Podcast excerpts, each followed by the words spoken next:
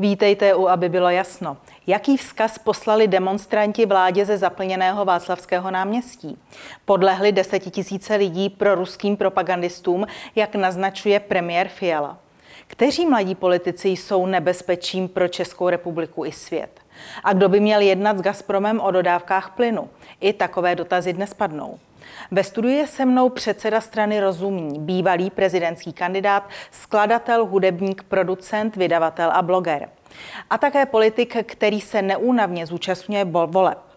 Kandidát do magistrátu hlavního města Prahy za koalici Praha náš domov a kandidát do Senátu na Praze 6, pan Petr Hanek. Dobrý den. Dobrý den.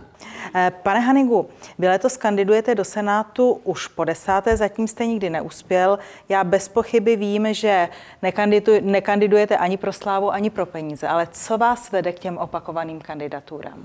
Eh, k tomu, aby byl v Senátě zdravý rozum. A ten bohužel je tam čím dál tím méně. Pojďme nyní k aktuální politické situaci. Vy jste v blogu, který pravidelně píšete na i portálu 24, napsal, že jste se zúčastnil sobotní demonstrace na Václavském náměstí. Ovšem jako divák. Ano, ano, jako divák. Eh, napsal jste, že podle vás tam bylo nikoli v 70 tisíc, ale 140 tisíc lidí. Jaký podle vás vyslali účastníci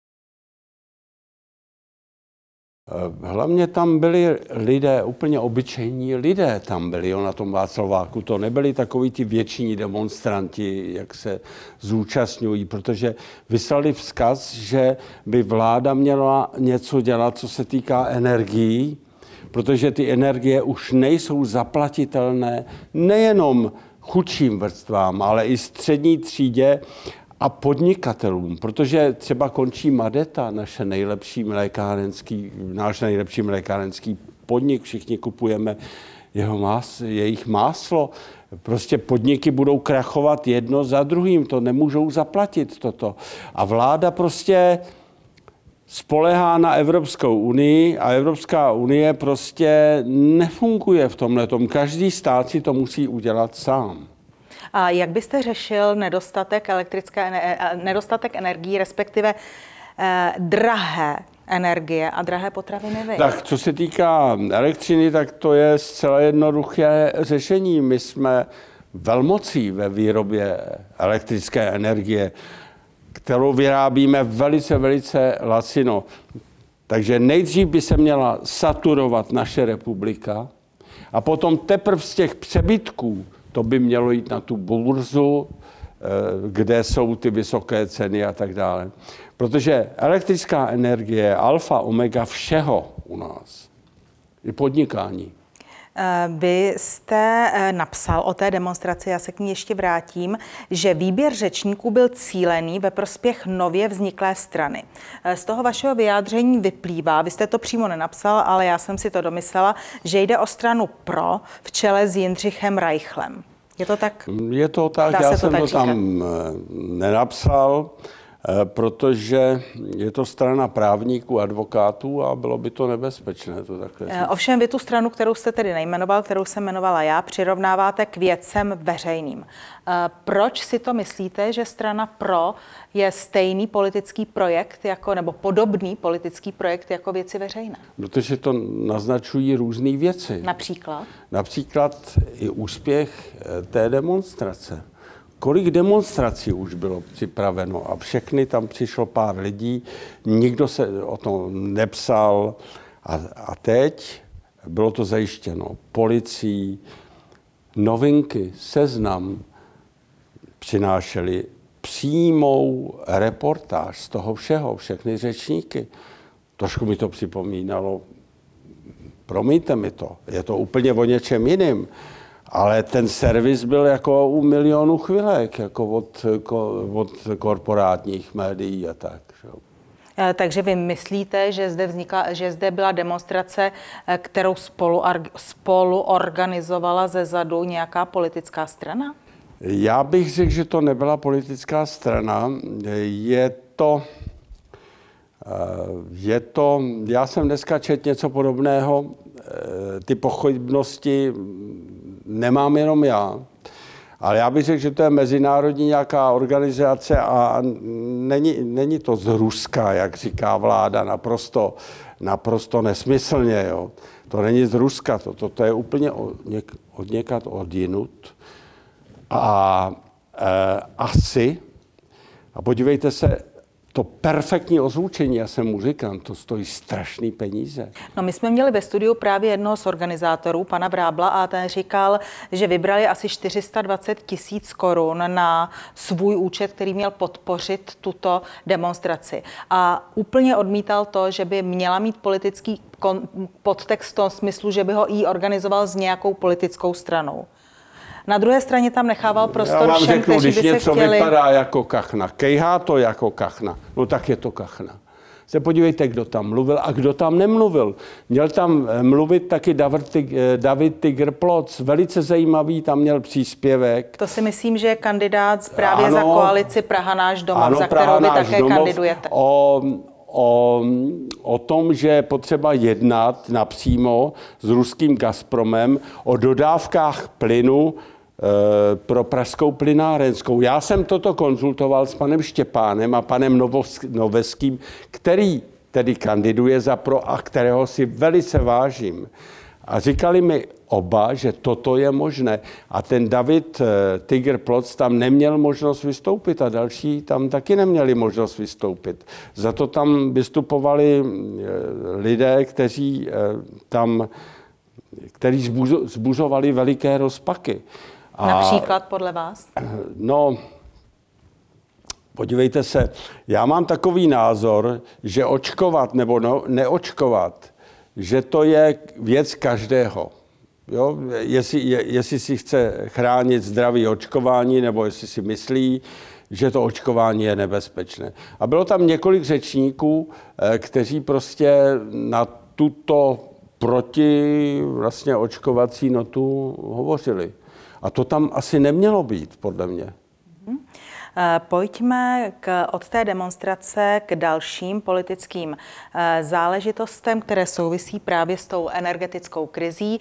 Eh, minister Síkela říká, že na tento pátek svolal jednání Rady ministrů hospodářství Evropské unie. Petr Fiala, premiér, říká, že také čeká na evropské řešení. Nicméně v těchto dnech už oznámil, že půl roku poté, co jsme v krizi, vznikla jakási skupina na řešení české. Eh, pane Hanigu, věříte jako zkušený člověk v to, že se v pátek dozvíme nějaké celoevropské řešení, no, které zachrání českou ekonomiku? Určitě ne. Evropská unie má ty mechanismy, však to víte, byla jste tam e, europoslankyní, to nefunguje, že by něco bylo zítra. To, jestli něco dají dohromady, tak to bude fungovat až příští rok po zimě. A to už je pozdě, to už podniky zkrachují, lidi zmrznou a tak. Prostě naše vláda se musí snažit, nejenom snažit, musí něco udělat. Tak, jak to nakonec říkal ten ministr Blažek, že jo? jinak to, se jim to všechno rozláme pod rukama. To, to nejde. Eh, já bych tu evropskou záležitost byli, bych bral jako určitý bonus k tomu, co má vláda dělat zde v České republice. Já si myslím, že se jim ani nepovede něco domluvit, protože jsou ztráty, které mají svoje uh, už zajištěné dodávky jako Maďarsko a, a tak a další státy, kterým je to úplně jedno, protože nejsou, uh, nejsou propojené jako Portugalsko a, a Španělsko a berou, eh, berou ty mm, energie, plyn a tak dále, berou z Alžíru nebo ze severní Afriky. Prostě to nejde dohromady. V tomhle případě si každý bude budovat svoji energetickou bezpečnost sám a to si musí i Česká republika vybudovat.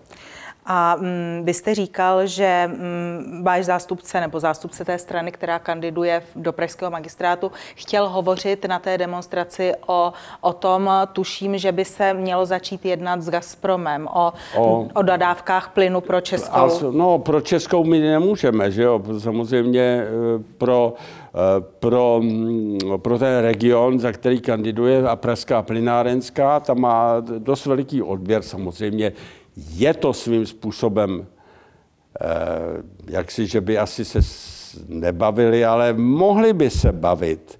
a dodávat přímý, přímý dodávky do pražský plynárenský. Je to možné, na to nejsou žádný zákony, které by to zakazovaly. Neboli ty... Praha by měla napřímo plyn od Gazpromu. No, Viděno by, vaším pokud návrhem. By to, pokud by to pan David Ploc a prostě odborníci na plynárenství tam eh, vyjednali. A pane Haniku, je podle vás reálné, vy jste člověk, hodně jste cestoval, znáte svět a tak, že při současné mezinárodní situaci se v Gazpromu bude někdo s Českou republikou bavit? Zkusme tu situaci malinko obrátit. No, eh, já si myslím, že rozhodně ne. Eh, problém je ten, že my máme mladého ministra zahraničí. To je obrovský problém. My bychom tam potřebovali na ministerstvu zahraničí někoho, kdo má, zase říkám, zdravý rozum, třeba takový pan Kmoníček, Hinek Moníček, bývalý Eh, velvyslanec ve Spojených státech, eh, který byl na hradě taky eh, dlouho, a nebo prostě už ostřílení diplomaté, kteří dokáží jednat a kteří nejsou ideologicky zaslepeni. Protože tenhle ten mladý, jak se jmenuje, Minister Jan Lipavský, ne, Jan Lipavský, ano. No, ten už udělal takovýho zla pro Českou republiku, že už se to nedá vůbec ani unést. Eh, takže vy myslíte, že ta politika je výsledkem Jana Lipavského nikoli v celé pěti koalice? No, podívejte se, pět koaličních stran, každá je jiná. V ODS je část rozumných lidí. Jo, jako ten Blažek, jako Kuba v Jižních Čechách. A stan, no to, o to nemá cenu vůbec mluvit, topka, tak, no, tak ODS je tam největší, že jo, největší. Já si myslím, že ministerstvo zahraničí nemělo přijít straně, která má čtyři jenom kandidáty, tedy poslance. poslance. poslance. Eh, já vím, že oni dostali jaksi za vyučenou eh, eh, v té koalici se stanem, ale to se dalo čekat, protože eh, ti komunální politici, to jsou staří kozáci tam, který vědí, jak to všechno udělat, aby se tam oni dostali a ne ty mladí kluci. Ale ten Ivan Bartoš měl si rozmyslet, koho dá na ministerstvo, eh, na ministerstvo zahraničí. Teď mohl sáhnout mimo svoji stranu. Jo? Mohl tam dát nějakého třeba taky mladšího. Petr Drulák je vynikající, tedy eh, znalec mezinárodní eh, diplomacie, bývalý velvyslanec ve Francii. A má tam taky styky ve Francii. Eh, pane Hanigu, vy jste zmínil, že nevěříte v celoevropské řešení, což jste odůvodnil těmi různými energetickými, strategiemi a mixy jednotlivých států. Kritizujete politiku ministerstva zahraničí. Máme po demonstraci, před námi je demonstrace tentokrát odborářů, která se má konat 8. října. Eh, jak se podle vás bude situace vyvíjet? Na co by se podle vás lidé měli připravit? No, co se týká situace eh, v rodinách, to znamená energie, ty ceny jsou ne, nezaplatitelné. Já nevím, na co se mají připravit. Lidé se v podstatě nemohou připravit na nic. To musí udělat vláda. Vláda má 108, 108 eh, tedy eh, poslanců, eh, ta koalice. Lidé se měli nad tím zamyslet před volbami, že samozřejmě. Teď už je pozdě, a, ale já docela sázím na to, že v ODS se vznikne nějaký takový sebekritický proud, který třeba nějakým způsobem dokáže, aby byla vláda rekonstruovaná. Nějakým způsobem, eh, protože nechtějí ztratit tu 108, to znamená rekonstrukce vlády, ne pad vlády, ale rekonstrukce vlády. Nějakým způsobem, že tam přijdou skuteční odborníci, jak tedy Eh, jak tedy na to ministerstvo zahraničí, tak i to, ta obrana, taky to, tam jsou nešťastné výroky ministrině obrany, která je bohužel za ODS. Eh, já si myslím, že teď lidé mohou a měli by chodit na ty demonstrace, protože důležitý je, kolik je lidí dole pod tím pódiem.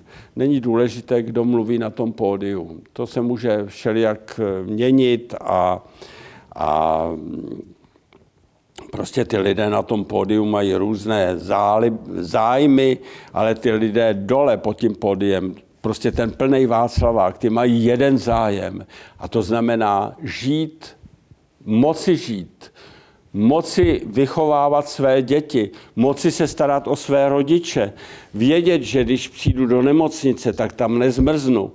Ty lidé pod pódiem, to je to důležité a na, na ty by měl každý myslet, nejenom v té vládě, ale i v opozici, což se celkem děje, samozřejmě v opozici, ale opozice má málo, málo hlasů. A teď je potřeba, aby lidé přišli volit do Senátu, protože volby to je to hlavní, co,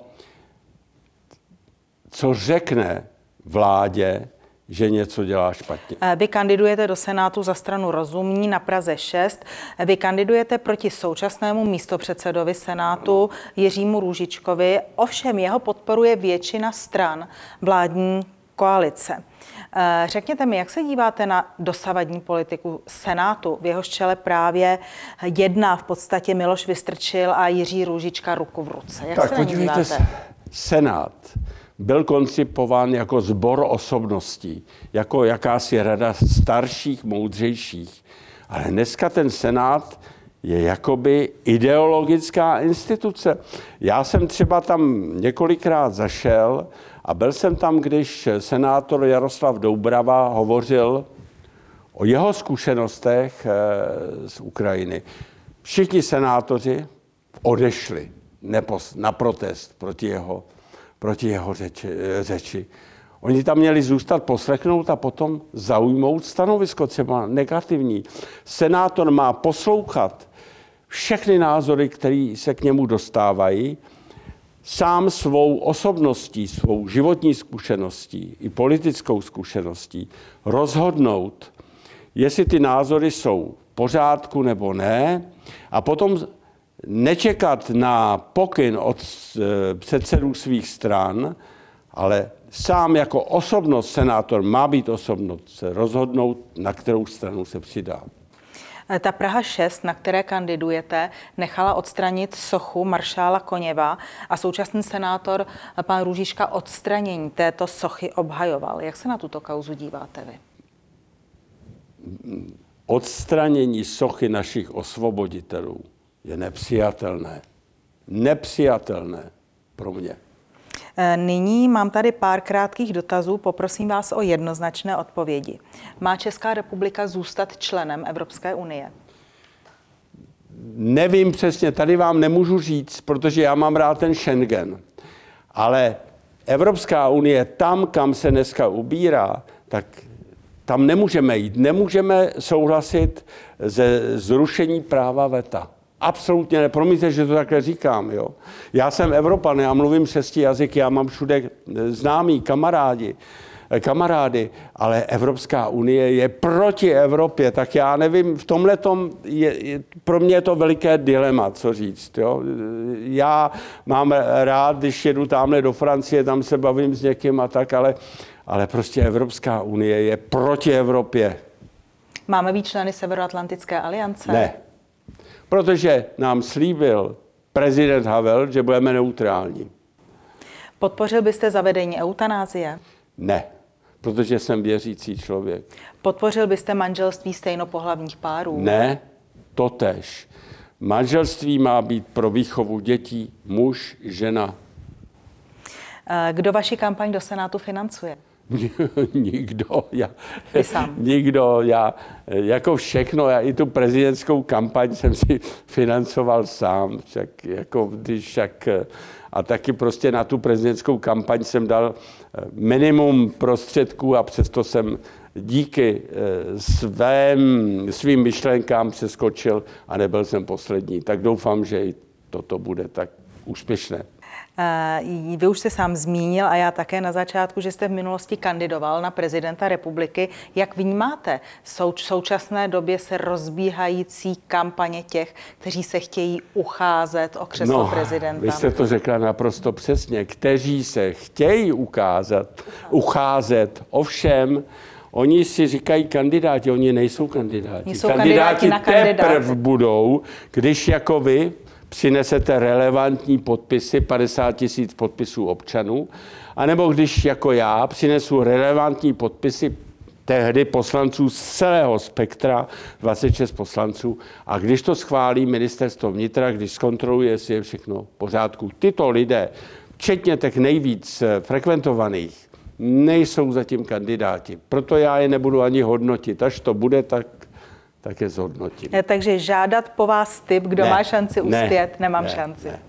Já vám děkuji, pane Hanihu, že jste přišel. Děkuji vám za pozvání.